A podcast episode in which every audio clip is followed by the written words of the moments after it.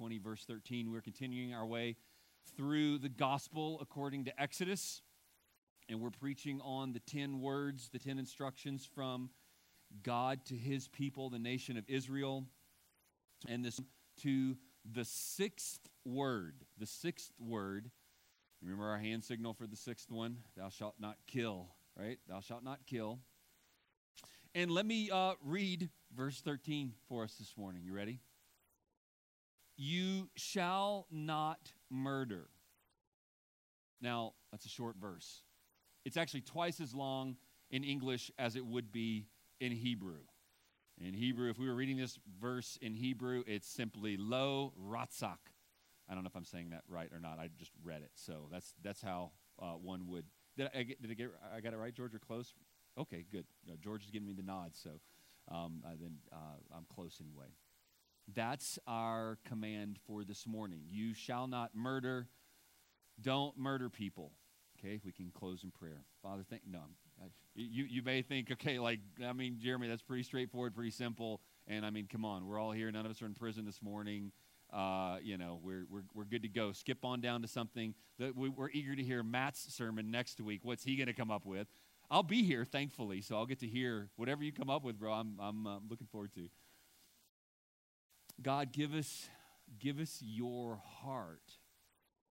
Behind, help us understand your heart behind this wonderful gift, this, this incredible instruction. In Christ's name we pray. Amen. I'm going to say something that sounds a little uh, like kind of shock value oriented. And not all of you will agree with me with what I'm getting ready to say, but I'm using it as an illustration.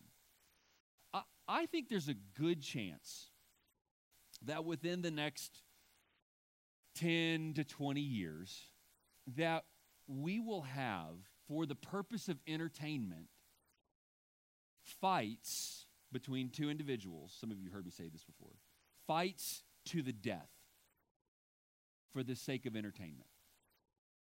Where, where two people who are sound of mind and limb decide, they sign their waivers or what have you, and they, they decide, we're going to get together and we're going to fight each other, and the winner is the one who lives.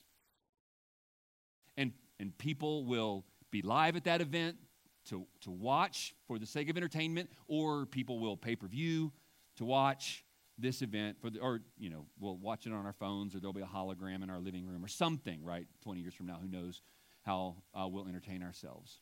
And you might say jeremy i don't even i don't even like the fact that you would suggest such a thing. I'm going to give you some reasons why i think that's possible. But but that that thing inside you right now where you're going i don't like that. I don't like the fact that you would even suggest such a thing in a mixed group with mixed ages. I don't like the fact that you're talking about that. We're going to come back to that inside you because that's that's part of God's conscience in you where you go, "No." But I want us to think for a second in just a minute. I want you to we're going to look at like why did why? Why why do we all know that's not okay. Why do you know that? And I don't think it's because we've evolved that way to know that. I think there are several reasons why that could be an option. You might think we human beings are not like we will not do that sort of thing. We're not capable of that sort of thing. But have you read a single page of history? I mean, this, this kind of thing has existed in human history in the past, and while you may think we are evolved beyond that point or developed beyond that point, I can assure you that there are things that we do today that the Romans would have cringed at had they known that humans would someday do that sort of thing. So, first of all, I think it's possible because we've proven that we have done it in the past, and there are certain places, even I'm sure today, that do this sort of thing. It's one of the reasons why I think we would be capable of it. Another reason that I think we're capable of it is one of the ways that we entertain ourselves is by two people fighting, but just stopping just short of death. Right? We call it cage fighting or ultimate fighting or that sort of thing. And the bloodier and the dirtier and the longer the fight and the more brutal, the more, not you, but the more people love it. Did you see the fight last night? Oh, it was great. You watch the replays of people being bloodied and battered, one image of God being bloodied and battered by another image bearer of God. I think it's wicked. That's another reason I think we would we would do it. Another reason I think we could do is we enjoy watching it on movies where we know the person didn't really die, but the more people that are beheaded and the more people that are shot up and the gorier and bloodier it is, the more people are going to go to the cinema. Who says cinema? To the movie theater. I said that mostly for my kids. Um, there's a little inside joke there, right? Um, the more people are going to go to the movie theater to watch, the bloodier movies. Brother, brothers and sisters, we, we, there, our culture is ready for this sort of thing. But why did you this morning, when I suggested such a horrific thought, and it is a horrific thought, why did you instinctively think, no, no, no, no, not, not on my watch, not in my lifetime, no, we're not going to allow that to happen? Like, why do we know that it's wrong to murder? Now, imagine asking a godless person this, someone who doesn't hold to the authority of Scripture and doesn't believe that there is a God who has given us his eternal decrees on how we're to live with one another. Imagine someone who would consider themselves maybe an atheist or agnostic or just a secular, a humanist, someone who doesn't have the authority of God's word in their life. Based on what do they make the determination, thou shalt not murder? Many might say, well, it's just wrong. To which you would say, says who? Some would say, well, we, we just know that for, for society to function, we can't just go around killing each other. But why not? But why not? You understand that there were some people throughout history who decided that killing certain people would actually help humanity. Right? And the first name that comes to everyone's mind is Hitler right? And he decided there's this one group of people, as they would call the Jews, this group of people needs to be exterminated and, and for good for the development of, the, of our race and for the you know uh, the purity of our bloodline and that sort of thing here's a group of people that needs to be done away with so so why why is killing wrong and as christians we actually know that the answer is found directly and objectively in the Bible. And I want you to turn to a very important passage. Turn to Genesis chapter 1, verse 27. Genesis 1 27. Keldon, do you remember what's at Genesis 127? Very that's exactly right. Well, my, my junior high Bible class, they got a full dose of this over the course of the last week. Genesis 127 says this. Well done, bro. You'll, you'll get some bonus points. Or, well, no, you won't. So God created man in his own image.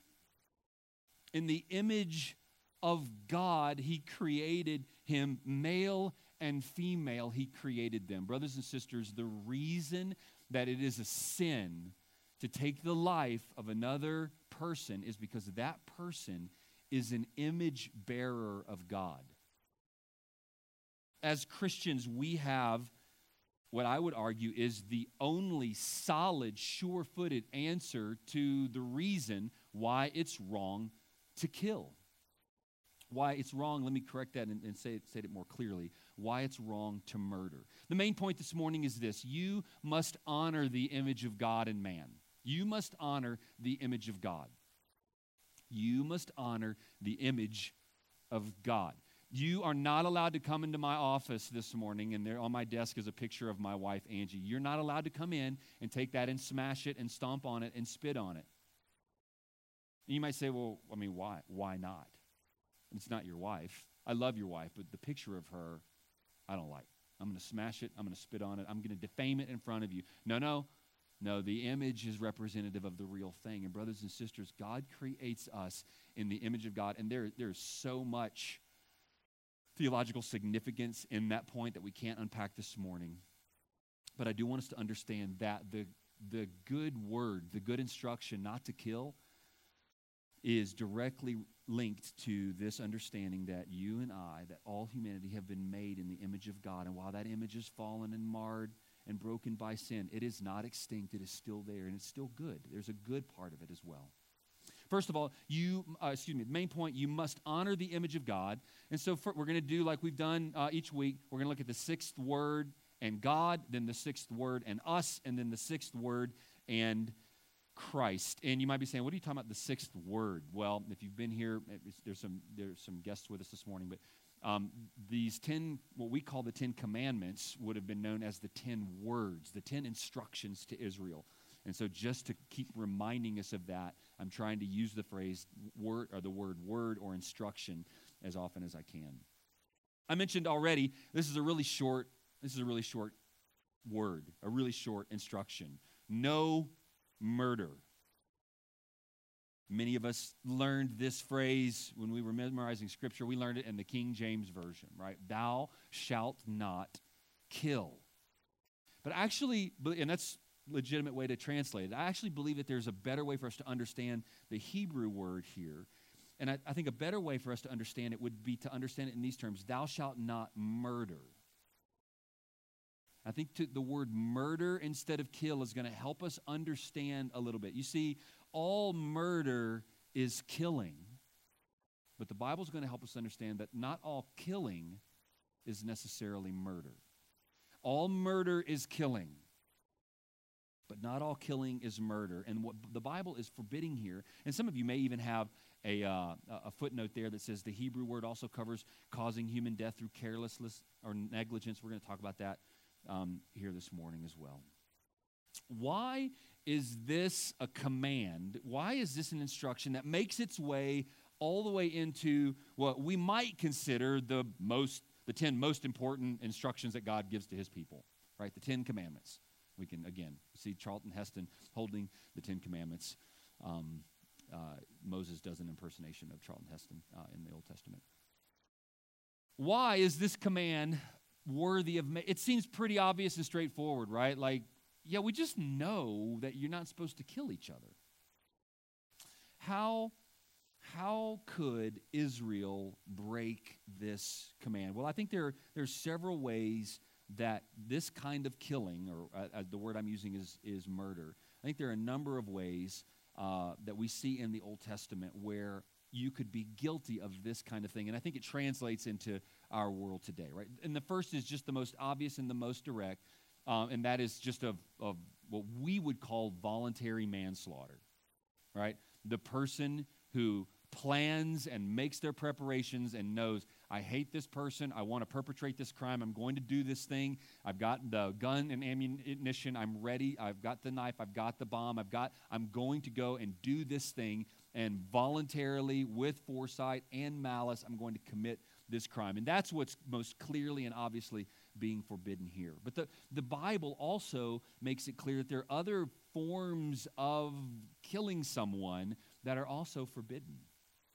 What we call involuntary manslaughter, or like you're responsible, it was an accident, but you still bear some responsibility, you still bear some culpability in this. This is, this is clearly laid out in the Old Testament. In Deuteronomy chapter 2, uh, the people of Israel are told to build a parapet around the roof of their home. Right? That's build a, build a railing, build a, a handrail around your roof. Often, the people who lived at this time, they would, uh, in the evening, they lived in a warm culture, and in the evening they would go and they would go to the roof of their house and they would sit on the roof of their house and they could enjoy the evening uh, uh, breeze and that sort of thing. And if you had, if you were up on the roof of your house and your friends came over and your kids came over and their kids came over and it got dark, that sort of thing, and people are walking around up on your roof and they don't know your roof like you know your roof. And if your neighbor falls off of your roof because you didn't have a, a railing there, then the Bible actually says it's, it's you're responsible for that person's death.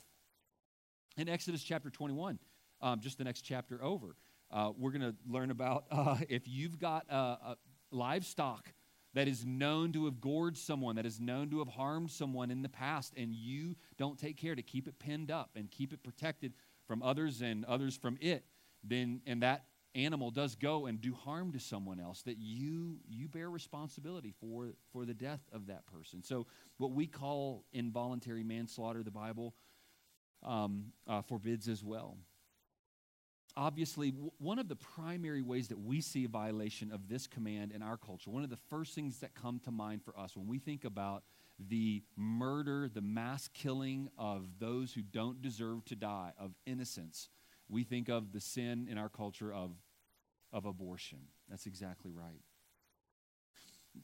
in fact, we've come to place we've come to a place in, in our world and in our culture, and unfortunately in the United States of America, we've come to a place where we actually call this evil, we call it good.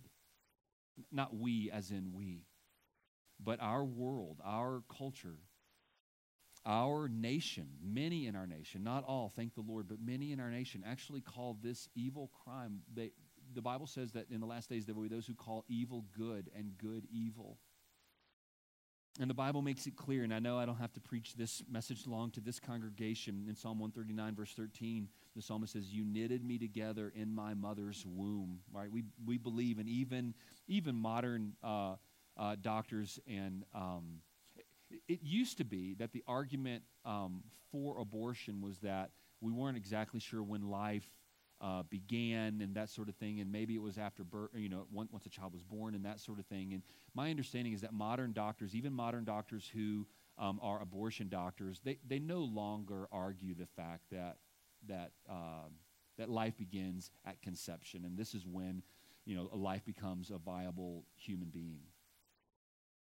We've just said there's something that's more important. There's something that trumps the life of this child, and that would be the convenience or uh, the uh, of the mother, or the, that mother has a you know, she's she um, it's her body and therefore her choice, that sort of thing. And, uh, and, and almost always where a mother is making that choice, there's also a man involved making that choice as well. So let's not be too hard on um, the mother or on, uh, uh, putting all the responsibility on uh, the life of the, the mother in that situation. But abortion uh, is another way that killing is considered wrong in the Bible. Another way that's becoming a little more popular in our world is the, the killing uh, uh, uh, that we call euthanasia, which is a kind of a strange word if you haven't heard of it before, but it's basically the, the killing of those who are either um, uh, they're to a place physically and medically where they want to take their own life or of elderly people and, and uh, their life has been taken. We, li- we live in a broken world and things are often overwhelmingly hard. But, brothers and sisters, God is the one who determines our days. He's the one who gives life. He's the one who takes life. And it's not for us to determine whose life is worth continuing and whose life is no longer worth continuing. One pastor asks this question How can we try to prevent suicide amongst teenagers and young people and then promote it among the sick and the elderly? And, and when we talk about something like euthanasia, uh, because of our modern medical practices, we have, we have uh, something that I, I want to make sure that it is clarified in here. There's a difference between terminating life and terminating treatment, right? And many of our medical professionals in here would be better at describing and explaining all of this to you. But I know that I've interacted with families before who their elderly parent is on some type of life support. Maybe they're on a feeding uh, feeding tube and they're on a ventilator and that sort of thing, and they're they're kind of being kept living. And then the family has this really hard decision left to make. And some of you have faced this decision, and some of you have, will face this decision. And I want you to understand that um, if the person has already uh, ahead of time indicated that they don't want to be kept on life support, um, or if you as maybe maybe you've been given power of a medical attorney that sort of thing and you're the one who has to determine whether or not to keep mom or dad on this machine that will keep them going indefinitely that that that is a different choice than than uh, someone deciding I want to get a prescription from a doctor and I'm going to inject it into myself and I'm going to end my life. There's a difference between choosing to terminate treatment and terminating a life. Does that make sense? And if you have any questions about that, I'd be happy to talk with you about it further. But I've, I've talked with people before, and they were really struggling with, you know, our loved one has indicated that they'd like to be taken off of life support, but I, but now the nurse is looking at me, asking me when, and I, I feel like I'm being made to determine, like now I'm in charge of whether or not my loved one lives, and that's just that's just not that's not the that's that is not um, uh, irresponsible at all for you to be the one to determine uh, uh these. Mo- modern medicine ha- allows us to extend life in ways that are um, good often, but sometimes put us in a place where it's slightly unnatural. Um, and so the termination of treatment is very different than the termination of life. And remember this with the legalization of things like abortion and euthanasia, we run the risk of something that's currently uh, allowed then becoming mandated in the future, right? So let's say that we get to a place where abortion is just allowed under any circumstances and euthanasia is allowed under any circumstances. And cultures have already proven that this is the case. There are some European countries that are already practicing some of these things where, you know, now that your, your parent is, is too old and they're elderly and now they're a drain on society. And historically, this has happened even in the past where, you know, it, it costs too much, it's too much work to keep them alive. We're going to go ahead and terminate their life so that money and, and doctors' resources can be spent on, on other things. And if we don't have the Bible's understanding about who gives life, who takes life, and the image of God and man, we're going to make wrong choices.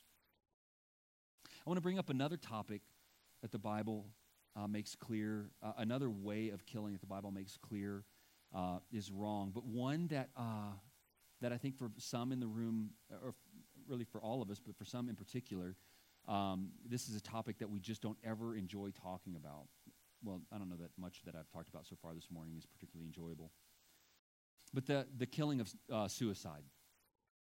For, for, some, for some of you, just bringing this topic up reminds you of family and friends, and it's a really uh, unsettling topic. But let me just start by being very clear that the Bible nowhere teaches that suicide is some kind of unforgivable sin. And that if someone does take their own life, that they are just condemned and damned forever. I, have I've, I've talked with people before who were very concerned by that. They had a loved one who committed suicide, and they had been taught, or just maybe just assumed at some point that, well, when someone commits suicide, like they just die and go to hell and there's no salvation for them there's no there's no hope for them but that's just it's nowhere indicated in the scripture and in fact it's so, it's so clear that our God is kind and gracious and loving toward those. And, and how many of us will be perfectly sinless when we die, right? I mean, that, so many of us will have some kind of sin that is still part of our life that we're struggling with. Just because someone commits suicide doesn't mean they weren't a Christian. If they, if they didn't come to Christ before they committed suicide, suicide then, then they will die and be separated from God, just like someone who lives to be 110 and dies of natural causes. But suicide is self murder. There's five instances of suicide in the Bible. We're not going to go through all of them right now, but they're all, all the context of every single one of them is of defeat and shame when, when Jonah and Job ask God to take their lives, God does not grant this. without going into a lengthy teaching on life and suicide, let me just remind you that life is given from God, that life is precious. You are made in God's image, so you have intrinsic value because you've been made in the image of God. And you also have assigned value extrinsic value as well because you are loved by God. But we live in a broken world where circumstances and personality type and mental condition and drug use, both illegal drug use and prescription drug use, all of these different things, circumstances, personality, all of, they can, they can all contribute to a hopelessness and a depressed state that some people are going to struggle with more than others.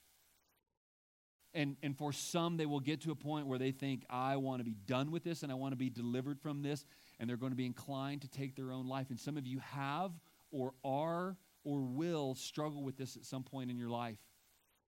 Let me just encourage you to know that you have a safe place to come and talk with any of the pastors here there are many Christian men and women in this room who have, who have faced those, those thoughts, those temptations in, on their own and would be happy to bring God's word of hope into your life. And, to, and sometimes we need physical, sometimes we need a doctor, sometimes we need a psychologist or psychiatrist. but always we need the Word of God to bring truth and hope back into our lives when you're feeling that way. And so just know if you are feeling that way, you are not alone in a room this size. I, I mean, I, I'm literally just spitballing. There's 15 people who have or are feeling this way today. And I, I'm like, uh, is that like you have science or math or stats to? No, I just talked to a lot of people. I just talked to a lot of people. And I've lived for 44 years. And so I know what it's like to get to a point to just think, man, like this is not fun.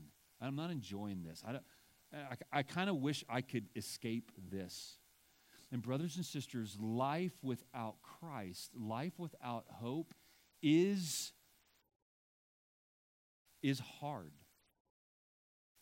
And if there is no God, and there is no objective right or wrong, and if your life is miserable, suicide is not the right choice, but it is a rational option. It is rational. And, brothers and sisters, now, again, it's not right, it's not okay, and there is hope offered for you. But if you or a loved one are struggling with this, man, please reach out to me, reach out to a Christian counselor. You're not alone and you're not weird. You're not weird. So these are some of the ways that the Bible makes clear that you're not supposed to murder. Don't voluntarily manslaughter, involuntary manslaughter, abortion, euthanasia, suicide. There may be some others, but those are the big ones. And yet you might have already jumped ahead in your thinking to Jeremy, yeah, but the Bible is kind of soaked in blood. I mean, there's, there's just a lot of human bloodshed going on in this book. So, so how do we account for some of the bloodshed in the Bible while hearing from God's own mouth, lo ratzak, no murder? Well, there are actually biblical warrants for several types of killing, and that's why I wanted to use the distinction between murder and killing. Let me, let me give you three that I think the Bible clearly makes an argument for. And these are not exhaustive scriptural treatments. There are more scriptures that could be added to this, but here are just a few. First of all, I do believe the Bible makes warrant for self defense. And, and again, there are, there are some good Christian people who disagree with some of the, the finer points of this, but um, uh, I believe the, the scripture is clear on this, and most Christian um, uh, pastors and theologians agree with this. First of all, for self defense. In Exodus, in, in, in two chapters from here, Exodus 22, verse 2, it says this If a thief is found breaking in and is struck so that he dies, there shall be no blood guilt for him. So, two chapters after God has said no murder, he also says if a thief breaks into your home and that thief is killed while in your home, there's no, you, you are guiltless in the murder of that, in the killing, rather, of that intruder. So I believe self defense uh, is, one, is one area that the Bible makes uh, um, warrant for. The second would be war, right? Uh, a, a, national war. The Old Testament, um, uh, uh, in the Old Testament, the war wasn't prevented. God often sent his people into battle. And the New Testament doesn't condemn warfare or soldiers. There are times where Jesus himself talks to soldiers and tells them how to be honorable soldiers, even in an unhonorable army. Jesus talks to Roman soldiers, gives instructions for Roman soldiers who were in an army that, if you'll recall, weren't particularly appreciated by the Israelites. Romans 13 declares that the state is God's instrument to protect the nation and to punish evildoers. That's why your nation and its armies can act in a way that you can't just go out and vigilante AR 15 style go take care of business. And then, thirdly, a third way of killing that the Bible um, gives instruction for is what we would call capital punishment. Genesis chapter 9, verse 6 Whoever sheds the blood of man, by man shall his blood be shed, for God made man in his own image. Isn't it interesting that even again in Genesis chapter 9, when God, when God condemns murder, he says, Listen, you can't murder, and if you murder, your life is going to be taken because I made man in my image. Again, it's being tied to the image of God and man. Let me just say a quick word here about this. Exodus chapter 1 states this an eye for an eye and a tooth for a tooth. Now, how many of you know the quotation from Gandhi based on this, this uh, verse? An eye for an eye and a tooth for a tooth. Anybody know? You think you know, Lynn? What is it? We'll make the whole world blind. Have you heard that? Okay? And you hear that, and you go, man, Gandhi's got a good point. Right? Like, I poke your eye out, so you poke my eye out, and so I poke your eye out, and then you poke my other eye out, right? Well, okay, that didn't get us anywhere. And then if everybody does that, then we're all in big trouble. First of all, I, I think that uh, it's as though Gandhi recognizes the evil within every single human heart by his willingness to say, oh, yeah, if we do that, then all the world's going to be blind. It's almost like he realized we're that bad. We'd, poke every, we'd all poke each other's eyes out. Secondly, though, I think that Gandhi is wrong because an eye for an eye and a tooth for a tooth was actually a gift, not a curse one pastor, Kevin DeYoung, notes that within the context of the ancient Near East, this was a humane law because what would often happen is I would take a life for an eye. You knock my tooth out, I knock your head off. You poke my eye out, I take your life. Right? And so, with the human tendency for the consequence to be greater than the crime committed, right? You do something that hurts me and I kill one of your kids. And what God is doing here is He's saying, no, no, no, you're not, you can't go, the, the punishment has to fit the crime. God is actually being gracious in this.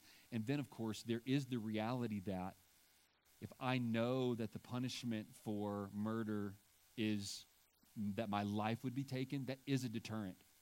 To some degree, that is, an, uh, that is a deterrent. So, so, so the Bible th- this is why I'm making a distinction between killing and murder. The Bible forbids murder.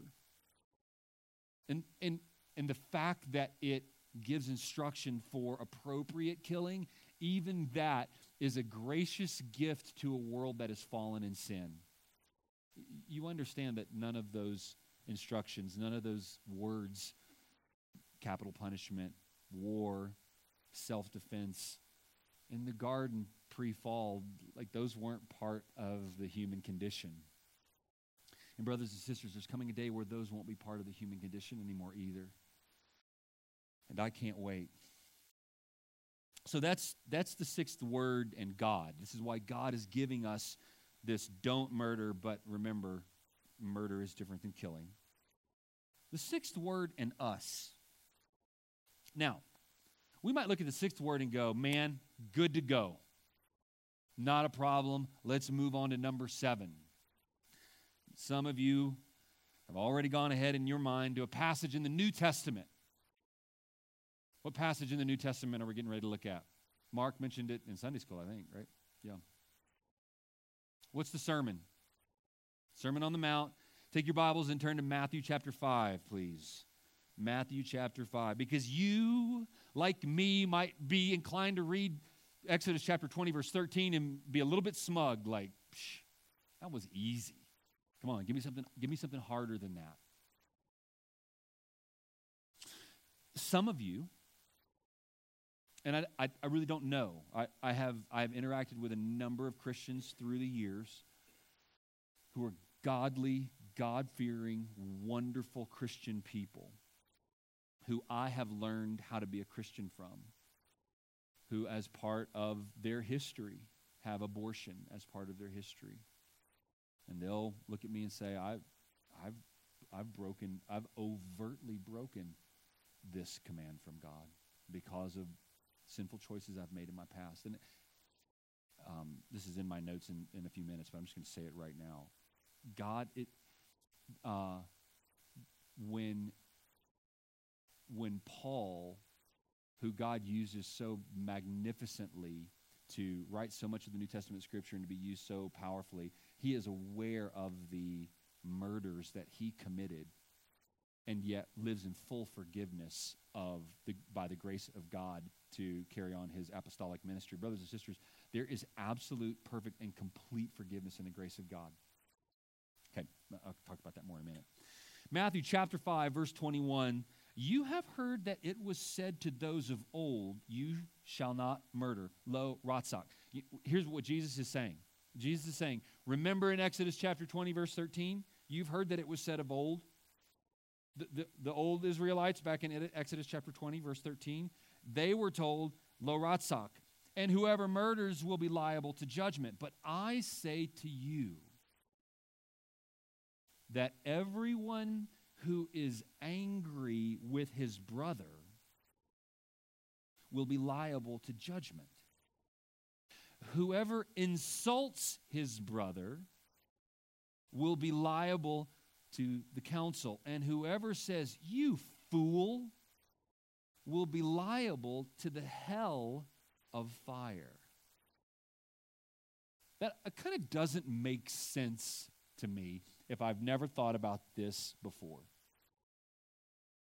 Jesus is taking don't murder, which we know what that is knife, stab, blood, he's dead. And Jesus is saying if you hate someone, what was the second phrase? If you insult someone, if you call them fool, you are guilty in the same way. And you and I can both look at that and go, like, if these crimes don't match up, killing someone and calling someone names don't match up. Does one have more consequences? Okay, for sake of illustration, in just a moment, I'm going to take a knife and stab Lynn and then I'm going to call Joseph a fool. Will, will, will those crimes have similar circumst- uh, consequences? N- not, no. So, what is Jesus doing here? Why is Jesus saying that there's something connected about murder and hatred? Author David Powlison has a book entitled Good and Angry. And one chapter of the book is entitled, it's a question. The title of the, of the chapter is Do You Have a Serious Problem with Anger? There's one word in the whole chapter. And that word, one word is yes. Uh, that, that's one of those chapters you'd like to get for homework when you're in high school, right? You got to go read chapter 9 tonight. The answer, yes. Do you have a serious problem with anger? Here's the deal how can God do this? Because anger and hatred are an expression of the, of the malice and wrath that motivates the killing, the murder that we do. Anger and hatred are an expression of a murderous heart against another image bearer of God. Again, I use the illustration. If you come into my office and you take the picture of Angie off the, the, the desk and throw it on the ground and smash it and spit on it, uh, you, you don't just get off the hook by saying, oh, it's nothing personal. I didn't really hurt her, I was just hurting an image of her. Jen Wilkin, in her excellent little book on uh, the Ten Commandments, says this The impulse to murder is nothing less than, uh, than, than the outer working of a lesser impulse we choose to indulge on a regular basis. The impulse to murder is nothing less than the outer working of a lesser impulse we choose to indulge on a regular basis. And then she names a couple of very specific things that I think are really helpful because we've all we have all seen these illustrations that I'm getting ready to mention. She says, from little league games to rush hour traffic jams, we see evidence around us that people regularly express anger beyond what a circumstance merits. Let's just use her illustrations Little League games and rush hour traffic. Have you ever watched anyone go just, I mean, absolutely crazy at a sporting event? I have seen pastors like embarrassingly lose it at sporting events. I mean, like yelling, screaming, insults at the refs, right? I mean, we all, at least when I think about people just going absolutely ape wild crazy at a sporting event, I still see, um, oh, what was the, the basketball coach who threw the chair across the, Bobby Knight? Is that who was? Yeah, right? We can all like, and maybe you've got other illustrations. That wasn't a little league game, but, right? And, and but I mean, there are times where, like, I mean, we're talking T ball, right? And parents are just going bonkers. And they would if they could, right? Or someone cuts you off in traffic and you say something out loud because your kids aren't in the car that that's it's not okay that you said that. Now i'm going to say a couple things here and, and understand that i'm not cursing when i say these things okay? Have you ever said god damn you the reason I've said this before in this in this uh, to this church, the reason you don't get to say that is because God's the only one who can do that.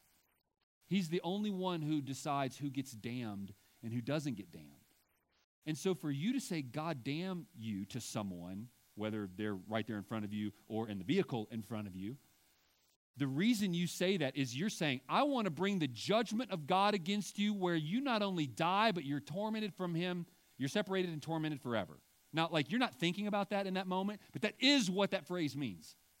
Or when you tell someone, go to hell, and again, it sounds like I'm cussing. These are phrases that really mean things.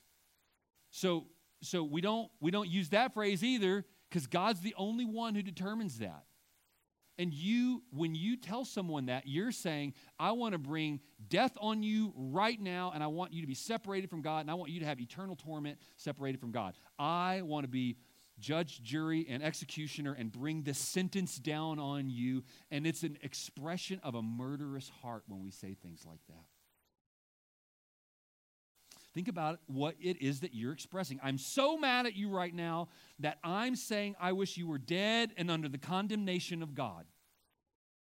And maybe you don't say it out loud, but at some point in your life you've thought it or wished, wished it. Hating someone, being angry with them, wishing wrath upon them, cursing them is an expression of our hearts towards someone made in the image of God. When you are angry with a person, you're angry with an image bearer of God. And of course, the Bible does say to be angry and sin not. But that sin not part, that's the hard part there. Right? I mean, there are times where we feel like I have righteous indignation, I have righteous anger. Man, really?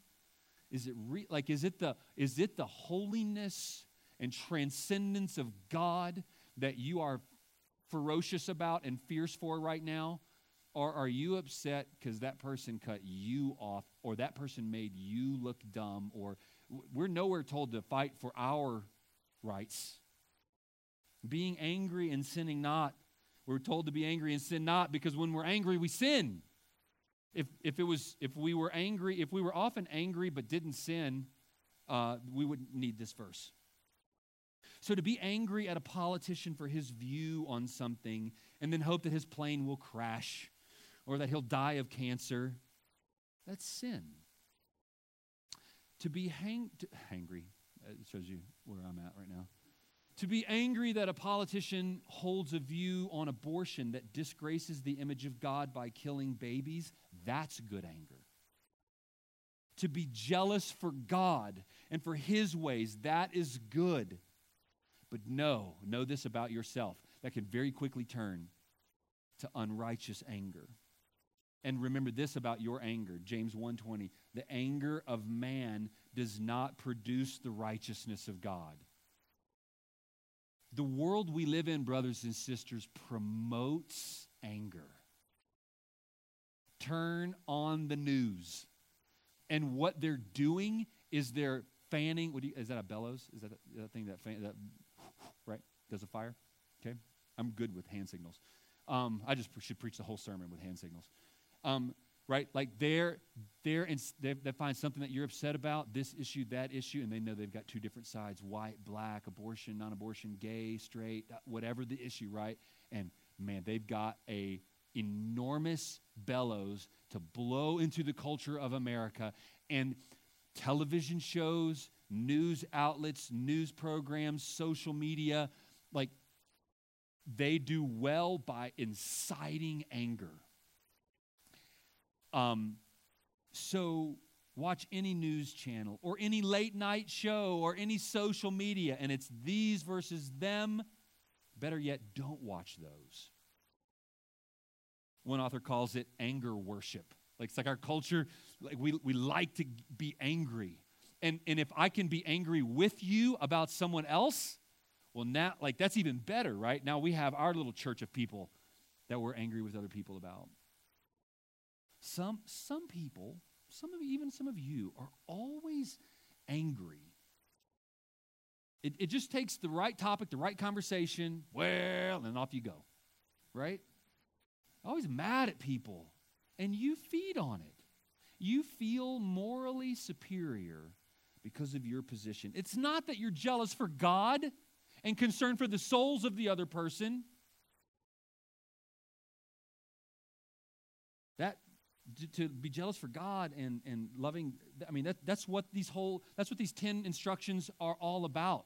Loving God and loving others. And when I when I'm angry because love for God is being threatened and love for others is being threatened, that's good anger. But if it's not, if I'm not angry because the love for God is being threatened or the love for others is being threatened, then that's not good anger. I mean, that's just the simplest way I think you can. I'm angry right now. Am I angry because someone is defaming God or because someone is defaming love toward others? I'm probably wrong, which means like 99.9% of the time that we're angry, we're wrong.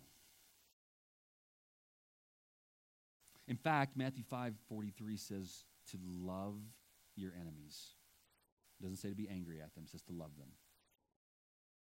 So, what do we do with all this? Once again, the the word, the instruction from God, this sixth instruction, shows us yet again, man, I'm not very good at this. The Ten Commandments, I actually thought that like the Ten Commandments are the ones that I was going to hit home runs on.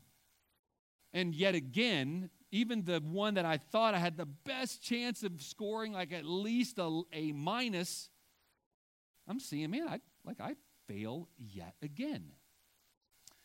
Well, that is condemning, and we do need this word to show us our lack. But, brothers and sisters, remember that you and I aren't the only human being to have ever lived. There is one human being. This brings us to point number three. The sixth word, and Christ. Let me back up a little bit before we get to Christ. I'm going to I'm going to do a quick ramp to Christ here. But I'm going to go all the way back. This word says, lo ratzak, no murder. Do you remember the first murder committed in the Bible? It was the first human being born. God creates Adam, God creates Eve, they have a son. That guy breaks this commandment literally. Cain kills his brother Abel. The first person born on earth commits what we think. It's not, but what we think, like that's the biggest crime. When you're listing bad things. Oh, I don't murder. Or, man, that person murdered, right? Like we let, list that as number one. The first guy did it.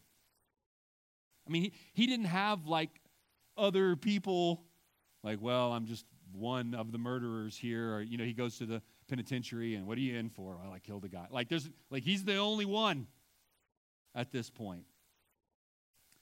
And after Cain murders Abel, he's asked where Abel is, and he says, Am I my brother's keeper? I'm going somewhere with this. This is these are not accidental little throwaway phrases in the Bible.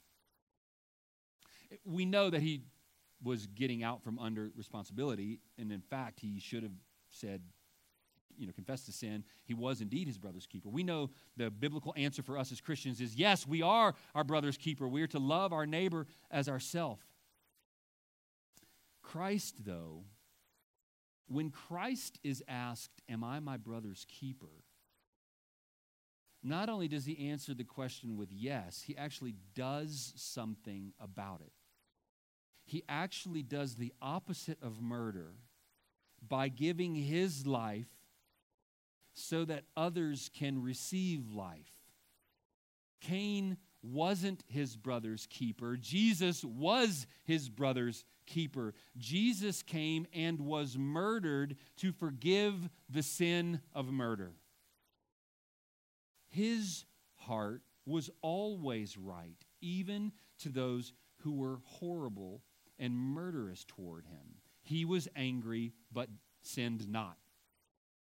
The Bible says, Zeal for his house his father's house consumed him. He flipped over tables to prove it, prove it. He was zealous for the love of God and he was zealous for the love of others. Jesus was angry and did not sin, but so often our anger at others is not motivated by our love for God, but our love for ourselves. Some in here may feel very condemned and guilty today. Some of you have committed the sin of abortion. Some of you have been full of angry. Some of you have, with your words and your desires, damned other people. Brothers and sisters, there is a man who came from heaven. He is the God man, Jesus Christ.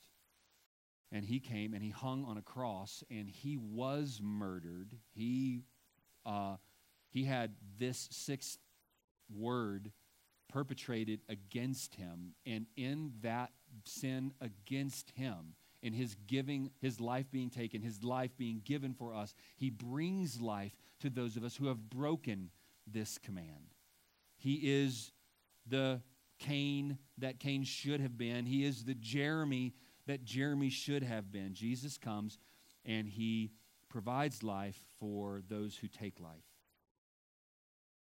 So, as followers of Christ, there's two things I want us to remember. First of all, in Him, you are forgiven.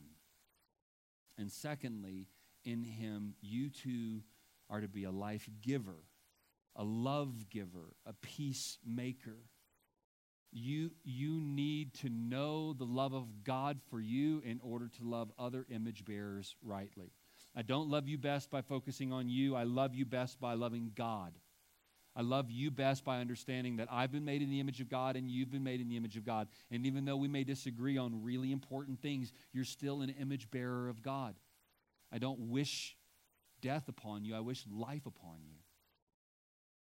So, the main point this morning is this you must honor the image of God. You must do this to your fellow man by committing no murder, outwardly or in your heart. You must do this by being a life giver. You must do this by honoring the God man who is the image of God, Jesus Christ. You rejoice in his law keeping for you, and you live out of his law keeping for you as well. Lo ratzak, you shall not murder. It's a wonderful gift to us as image bearers of God. This time we're going to celebrate now the, the sacrifice of Christ that I just talked about. We're going to take this bread and this cup. We're going to share it with one another, and we're going to remember the sacrifice of Christ. And um, he was murdered to forgive us of our hatred and our murder and all the other commands that we break. And so I'll ask the deacons to come forward at this time. And if you're a member in good standing of Liberty Baptist Church or another gospel,